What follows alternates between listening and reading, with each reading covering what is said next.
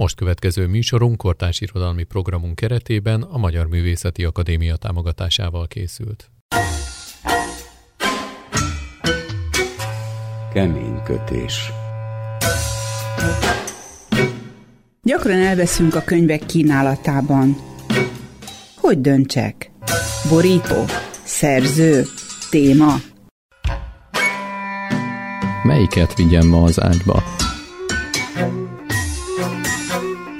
Kortárs szerzők, kortárs szerkesztők, kortárs kiadóktól.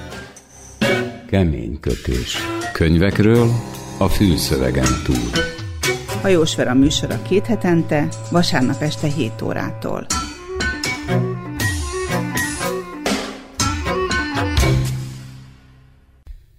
Üdvözlöm, kedves hallgató! Hajós Vera vagyok. Ön a Civil Rádió Keménykötés című műsorának egy részletét hallja. Ha messziről nézzük, akkor két család története. Az egyikben egy tágassága ellenére is nagyon szűk világot, a másikban egy kiszerű világ tágasságát ismerhetjük meg. A könyv szerzője vallja, hogy aki történeteket hall, nem maradhat változatlan. Úgyhogy vigyázzon, kedves hallgató, még ön is kinőheti az ágyát, mint ötödik magyar Sándorka. A Libri kiadónál jelent meg Körösi Zoltán Szívlekvár című regénye. A szerzővel Körösi Zoltánnal beszélgetünk. Hogyan lett első magyar Sándor jobban magyar, mint a többi magyar? Ebbe a kérdésbe sok egyéb kérdés is megbújik. Például az, hogy hogyan lett eleve Magyar Sándor, az első Magyar Sándor.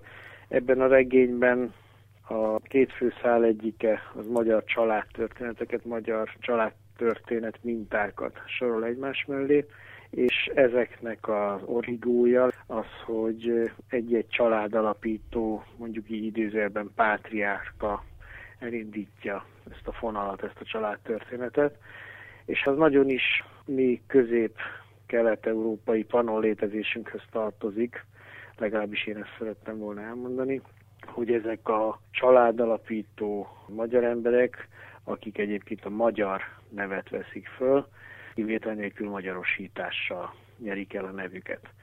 A kérdését ironikusnak is értelmezhetem, én mindenképpen annak szántam, vagy pedig mondjuk azt, hogy múlt értelmezésnek, hiszen mindannyian tudjuk, hogy ebben a Panon medencében, mint olvasztó tégelyben a, a magyarságunk az éppenséggel a sokféleségből alakult ki. Vannak benne történetek, sokféle, nagyon sok. Most én egyet kiemelek. Egyik kedves történetem az, hogy a harmadik Magyar Sándor, amikor 1968. augusztusában Csehszlovákia elfoglalására indult, akkor eltévedtek. Felszabadítására. Bocsánat, felszabadítására, igen. Jó, hogy kijavított. Igen, úgy is élték meg, eltévedtek a katonák. És ez nekem annyira kelet-európai abszurd, olyan, mintha Pepin bácsi mesélné. Több szempontból sem véletlen, hogy olyan ez a történet, mintha ő mesélné.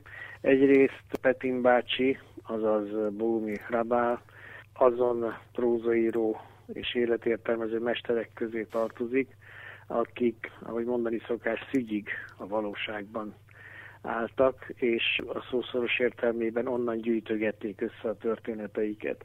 Egyébként maga Rabál, ezt csak zárójelbe jegyzem meg, azon írók közé tartozott a két nagy típus közül, mert úgy mondják, hogy két nagy típus van, az egyik mindig magában érleli a történetet. Rábál az ellenkező véglet volt, addig-addig mesélgette a kocsmában, és figyelte a vele egy asztalnál ülők reakcióit, míg a végén készen lett a története, és aztán már csak gyorsan le kellett írnia. Na most hát és adja a kérdés magát, hogy Körösi Zoltán melyik típus? hát én nem mesélgetek. Tehát érlelős? Tulajdonképpen nem kis részben azért nem mesélgetek, mert ritkán járok kocsmába. Most már vannak nálunk is jó kocsmák, de én nem szoktam járugatni.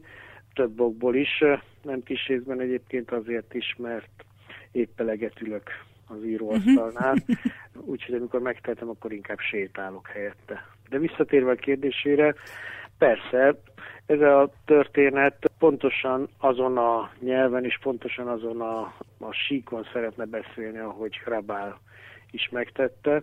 Ennek több oka van. Egyrészt ugye arról a kelet-közép-európai életről, ami a miénk, túlságosan elfogadtuk az nemzeti emelkedettséggel, pártoszos indulatokkal kell beszélni, holott nekem az a meggyőződésem, hogy a hrabáli, kafkai, örkény beszédmód sokkal közelebb férkőzik a mindennapjaink lényegéhez, amiben valóban az a fajta irónia, mi több abszurd, groteszk az uralkodó, amit egyébként Hrabál is pontosan látott.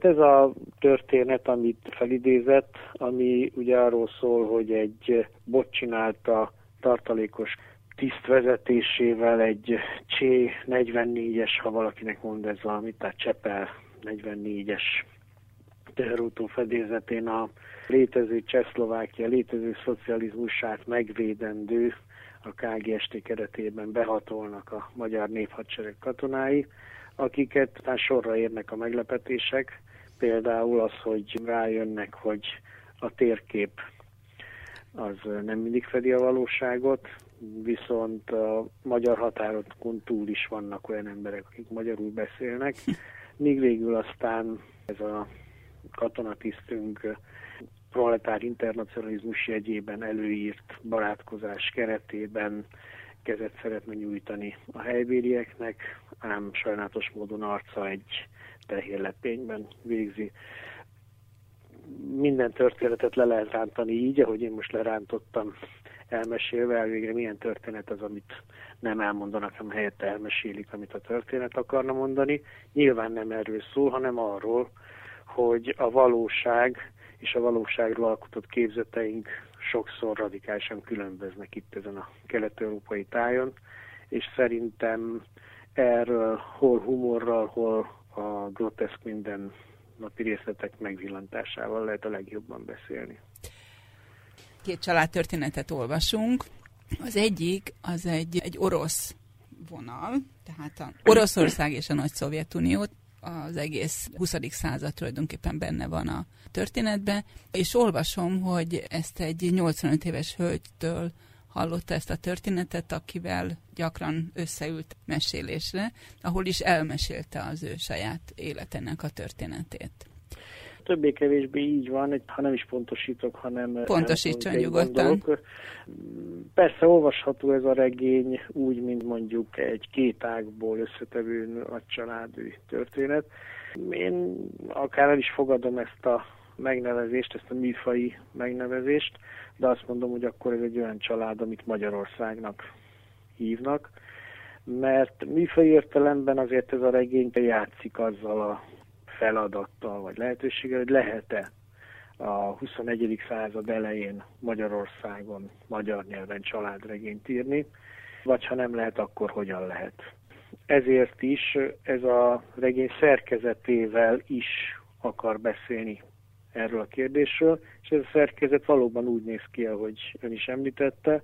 Van egy nagyszabású, a szó minden értelmében gigantikus történet, ezt most nem minőségi jelzőként használtam, hanem arra gondolva, hogy ez a bizonyos orosz történet, ami kb. 150 évet ölel fel, a Baltikumtól Szibériáig, Szentpétervártól Kaukázusig terjed, egykori cári bolyári rendtől a, a bolsevik forradalmon át a sztálinizmusig. Mindezt Budapesten élő orosz származású hölgy mesélte el, pontosabban nem ezt, hanem az ennek forrásául szolgáló mondjuk így nyersanyagot vagy oral historit, mint a saját családjának a történetét. És ezzel a nagy történettel áll párhuzamban, illetve fonódik össze vele, az a sokkal töredékesebb és sok-sok történetből álló magyar szál. Önmagában ez a szerkezet egy nagy birodalmi történet, és ennek az oldalán a sok-sok családtörténet minta, ez szerkezetében is jelzi, amit én szerettem volna mondani erről a Kárpát-medencei létezésről. Ludának hívják ezt a hölgyet, és ez a könyvben is így maradt. Nem került. szép dolog egyébként, csöndesen mondom a, a rádió hallgatóknak, nem szép dolog egy írótól, hogy szóra bír egy adatközlőt, ráadásul egy nagyon értékes adatközlőt, és aztán annyira lenyűgözi a történet, hogy képtelen szabadulni a történetmondó nevétől. Ez nem helyes dolog, de egyszerűen nem tudtam más tenni. Annyira hozzátapad bennem a történethez az ő neve. Pont erről akarok kérdezni, mert olvastam egy önelkészült interjúban, hogy szó szerint idézem, a legokosabb történetmesélő adatközlő is elgyengül ha aztán a saját történetét olvassa viszont, és nem képes elfelejteni, hogy hiszen annak a férfinak nem is szőke, hanem barna haja volt, amikor mindez megtörtént. Különösen érdekes ebben az esetben. Nekem volt alkalmam szerencsém többször ajándékba kapni történeteket az elmúlt évek során, ezek közül a történetmondók közül ez az orosz hölgy messze kiemelkedik a műveltségével, világlátásával. Hát egy poliglott, 67 nyelvet beszélő, sok országban élt, utazott, rendkívül olvasott, egyébként maga is írt irodalomtörténeti könyveket. Hogy egy műhelytitkot eláruljak, egy író számára egyáltalán nem előny, amennyiben forrásként tekint az adott személyre, hiszen gondoljunk a saját életünkre, de nem is igazán a történetet mondjuk, hanem azt, amit a történetünkről gondolunk. Egy asszociatív mezőt uh-huh. foglalunk el, és így volt ő is ezzel, rendkívül művelte, rendkívül okosan, nyelvileg is nagyon kompakt módon arról beszélt, hogy ő mit gondol a saját családjának a történetéről. Miközben egy író számára sokszor az apró, zsigeri részletek sokkal többet mondanak, és sokkal többet segítenek. Nehéz írói feladat volt az ő általa elmondott, egyébként még egyszer mondom, nagyon kompakt szövegből egy irodalomba átemelt szöveget megalkotni sokkal nehezebb. Lehet, hogy ön vagy mások tisztában vannak vele. Mi mostani Budapestünkben azért rejtőznek kicsi városok, meg életformák. Például ez az orosz hölgy elmondta nekem, hogy ő gyakorlatilag alig-alig beszél magyarul, itt él Budapesten 1960-as évek eleje óta, de az utóbbi években csak oroszokkal érintkezik, csak oroszul olvas, orosz tévét néz, és tulajdonképpen a magyar nyelv kicsit eltávolodott tőle. Úgyhogy a beszélgetésünk, amit önhöz hasonlóan Magnóra rögzítettem, ott helyben nem is ébresztett rá, tele volt metakommunikatív elemekkel, sóhajtásokkal, integetésekkel, elhallgatásokkal. Egészen megejtő volt, hogy ez a rendkívül művelt hölgy, aki egyébként végig tisztában volt azzal, hiszen sokszor beszéltünk róla, hogy nyersanyagnak tekintem, amit ő elmesél, és szabadon felhasználhatom. Amikor aztán elolvasta a kész kéziratot, pontosan úgy, pontosan olyan ezt egyáltalán nem leszólva, ha ezt a jelzőt, amit mondani fogok, hogy gyermek ilyen viszonyult történetéhez, mint bárki. Az első fejezetben ismerjük meg harmadik, negyedik és ötödik Magyar Sándort, és megtudjuk, hogy a, a történetek hatására az olvasó növekszik. Tehát megnő.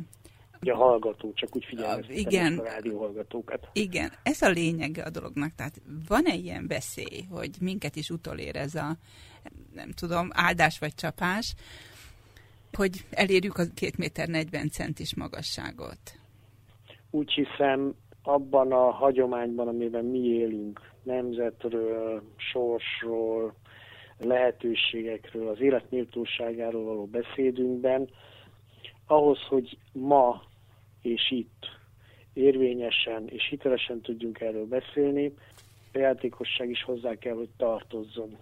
Akár azt is hozzátehetem, szándékosan használom ezt a szót, hogy pimaszkodás.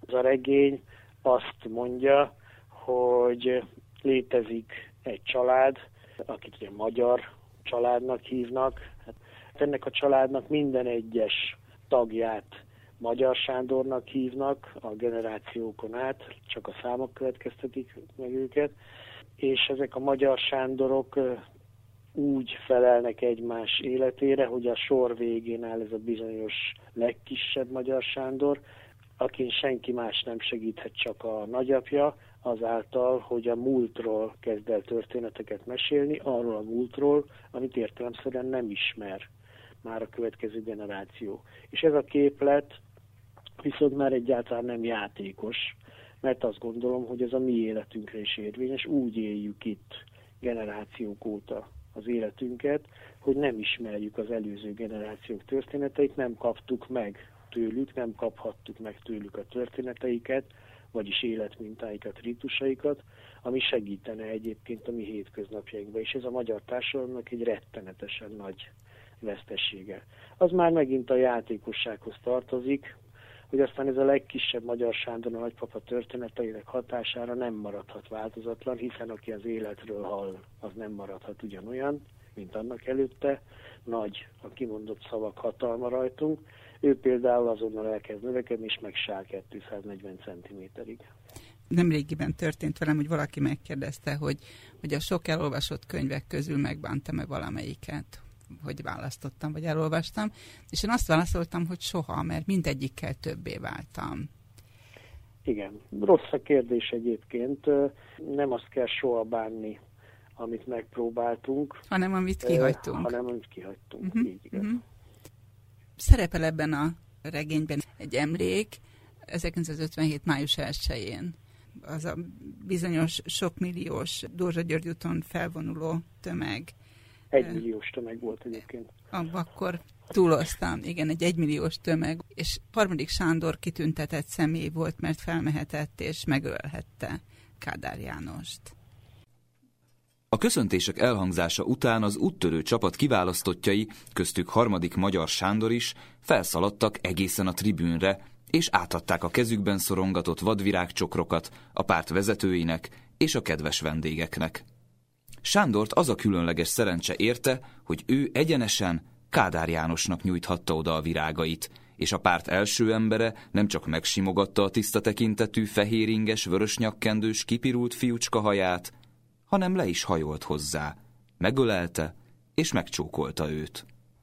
Harmadik magyar Sándor pedig ugyan remegett a keze és a lába a megtiszteltetéstől, de azért a szabad karjával átölelte az első titkár nyakát, és nagy bátran ő is puszit nyomott a férfi frissen borotvált arcára. A jelszavunk munka és béke. Talán ez volt az a sorsdöntő pillanat, amikor harmadik Magyar Sándor eldöntötte, hogy példát véve a nevelőiről, s visszaadva azt a sok szeretetet és gondoskodást, amiben része volt, ő is a jobb sorsra érdemes gyermekek oktatásának fogja szentelni az életét. Vagy ha nem ez volt, akkor ez is lehetett volna – talán ez volt az a pillanat, amikor megértette, hogy létezik olyan összetartozás, amelyben kisfiúknak és felnőtt, harcedzett férfiaknak egyaránt megvan a helye, feltéve, ha valahányan a nép érdekében akarnak küzdeni. S talán ez volt az a pillanat, amikor harmadik Magyar Sándor számára mindaz, ami addig történt vele, a félhomályos, dunyha alatt töltött reggelektől a magányos kóborlásokig, a Füredi iskola kitaszított, osztályédegenként megbélyegzett tanulójától, a Dózsa György úti felvonulásig, a csuklóját rángató léggömbig, minden történet egyetlen nagy és egyértelmű mondattá tapadt össze.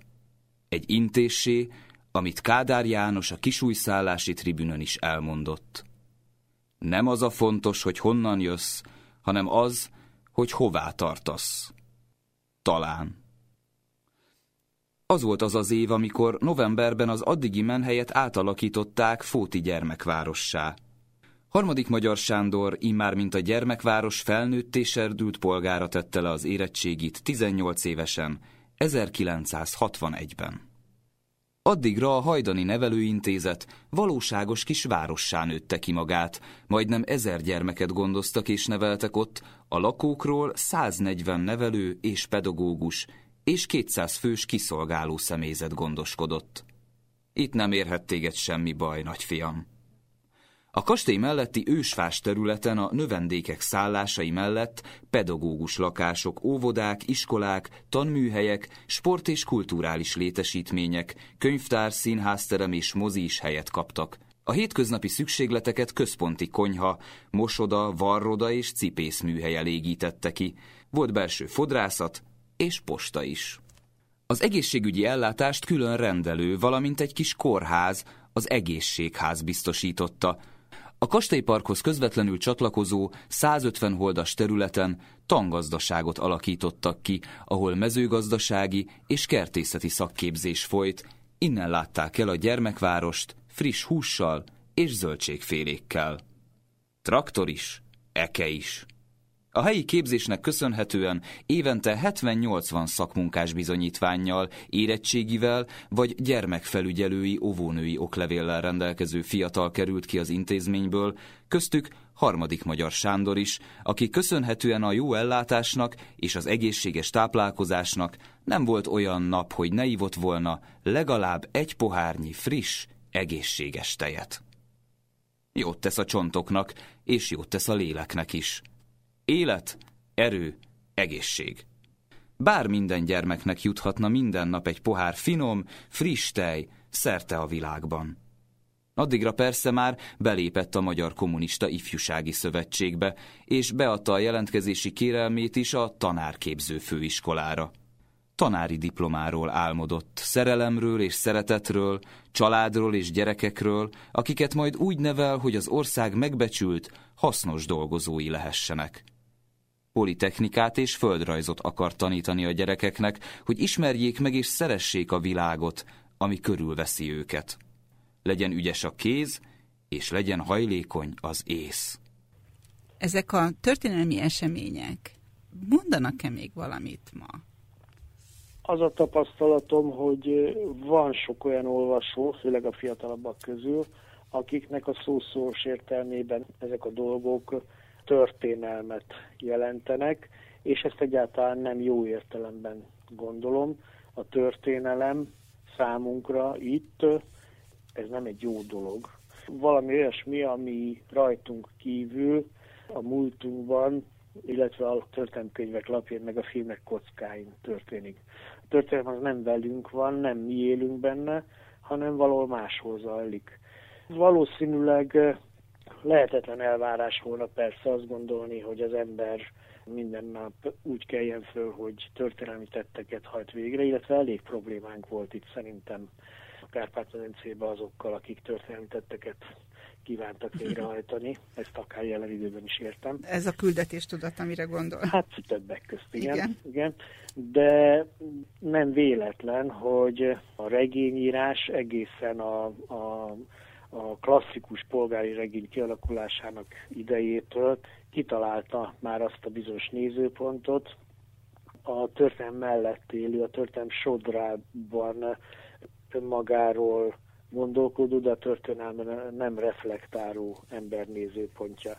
Klasszikus példaként szokták emlegetni, hogy a Waterloo-i csatamezőn futó főhősnek egyébként fogalma sincsen arról, hogy milyen méretű és hordvedű csatában van. Ez a nézőszög uralja mindmáig a hétköznapjainkat. A történelmet legfeljebb utólag általában külső instrukciók alapján konstruáljuk meg. Van egy okos mondás, hogy az ember nem csak a jövőjét képzeli el újra és újra, hanem a múltját is. Mi is így vagyunk ezzel. Csak eh, ami nekem fájdalmas hiány, hogy ebben a történelem rekonstruálásban azok az igazi belső családi történetek, amelyek a tartását adnák a hétköznapi életünknek, ezek sajnos hiányoznak. Luda mondja a magyarokról, és idézem a könyvből, hiszen itt, ha kinyújtom a kezemet, már is beleütközöm a határokba. Hiszen itt, ha biciklire ülnék, Alig kellene néhányat tekernem, már is egy másik országban volnék, miközben olyan áporodott a levegő, mint egy ablaktalan apró szobában. Érzem, ahogy a tüdőm csak kapkod az oxigén után, hiszen az én Moszkvámban többet élnek, mint ahányan ti összesen vagytok. És ugyan mi a jó itt? Az, hogy buslakodtok, meg sóhajtoztok, siratjátok a régi dicsőségeteket, ami nem is volt sohasem. Azt azért így lábjegyzetként hozzáteszem, hogy ez persze a regénybeli Luda mondja, nem a valóságos mondta, de hát a valóságos Luda legfeljebb távoli integető viszony tart a regénybeli Ludával. Pontosan ez az a nézőszög, ami engem megragadott. Valóban egy, egy olyan város szülöttének, ahol abban a városban többen élnek, mint egész, egész országban. Roppant különös dolog ránézni egy, egy ilyen országra. Ez számunkra ismeretlen, de szerintem rendkívül fontos egyébként a mai hétköznapokban is. A szívlekvár, ez segíti ötödik Magyar Sándort ahhoz, hogy emberré váljon, hogy emberi mértékű, méretű legyen. Egy hentes boltban volt a könyvnek a bemutatója. Van egy bóckodó értelmezési lehetősége ennek a hasonlatrendszernek, az pedig ugye az, hogy a szív az, ami egy magyar nevű családnak segít helyre rántani a maga létét, a nagysághoz való viszonyát vagy traumáját. Amikor azt szokták kérdezni tőlem, mert elég sok olvasó valóban megkérdezi, hogy akkor tulajdonképpen most mi ez a szívlekvár, van-e olyan, hogy szívlekvár, vagy nincsen. Erre én mindig azt válaszolom, hogy természetesen van, hiszen van egy ilyen könyv, és abban le van írva, hogy mi az, hogy szívlekvár, már pedig ha egy könyvben le van írva, akkor biztos, hogy létezik. Hiszen amit kimondunk és megnevezünk, az azáltal létezik is. Könyvnek, a regénynek az első bemutatója egy műemléki hentesboltban van, az egyébként a, a kiadó ötlete volt. Egyébként nem kis részben azért, mert az egyik történet szál egy nagyon híres hentes familiához Igen. kapcsolódik. Ez egy Brauch Ferenc nevű Morvaországból érkezett szalámi királynak a története. Ha valakinek van ideje, menjen el, nagyon érdekes. Két boltja maradt fönt a mai Budapesten. Az egyik valóban még máig hentes volt, ez a Mester utca közepén van, és gyönyörű műemléki üzlet, a régi kampókkal, csempékkel, ami valami csoda folytán megmaradt. A másik pedig bizonyos értelemben még érdekesebb, mert ez a, a nagyvásárcsarnokkal szemben létezik egy gyors értelmi lánc, az rendezkedett be az egykori hentesboltban, de úgy, hogy meghagyták ott is a kampókat és a csempéket, érdemes megnézni. Körösi Zoltán szerzővel beszélgettünk Szívlekvár című művéről, ami a Libri kiadó gondozásában jelent meg. Ha régebbi műsorokat is szívesen meghallgatná, akkor azokat a rádió honlapján és podcaston is megtalálja. Ön a Civil Rádió Keménykötés című műsorának egy részletét hallotta. Ha szívesen hallgatna más könyvekről is hasonló beszélgetést, akkor keresse és hallgassa a Civil Rádió Keménykötés című műsorát. Kemény kötés. Könyvekről a fűszövegen túl. Hajós Vera műsora két hetente, vasárnap este 7 órától.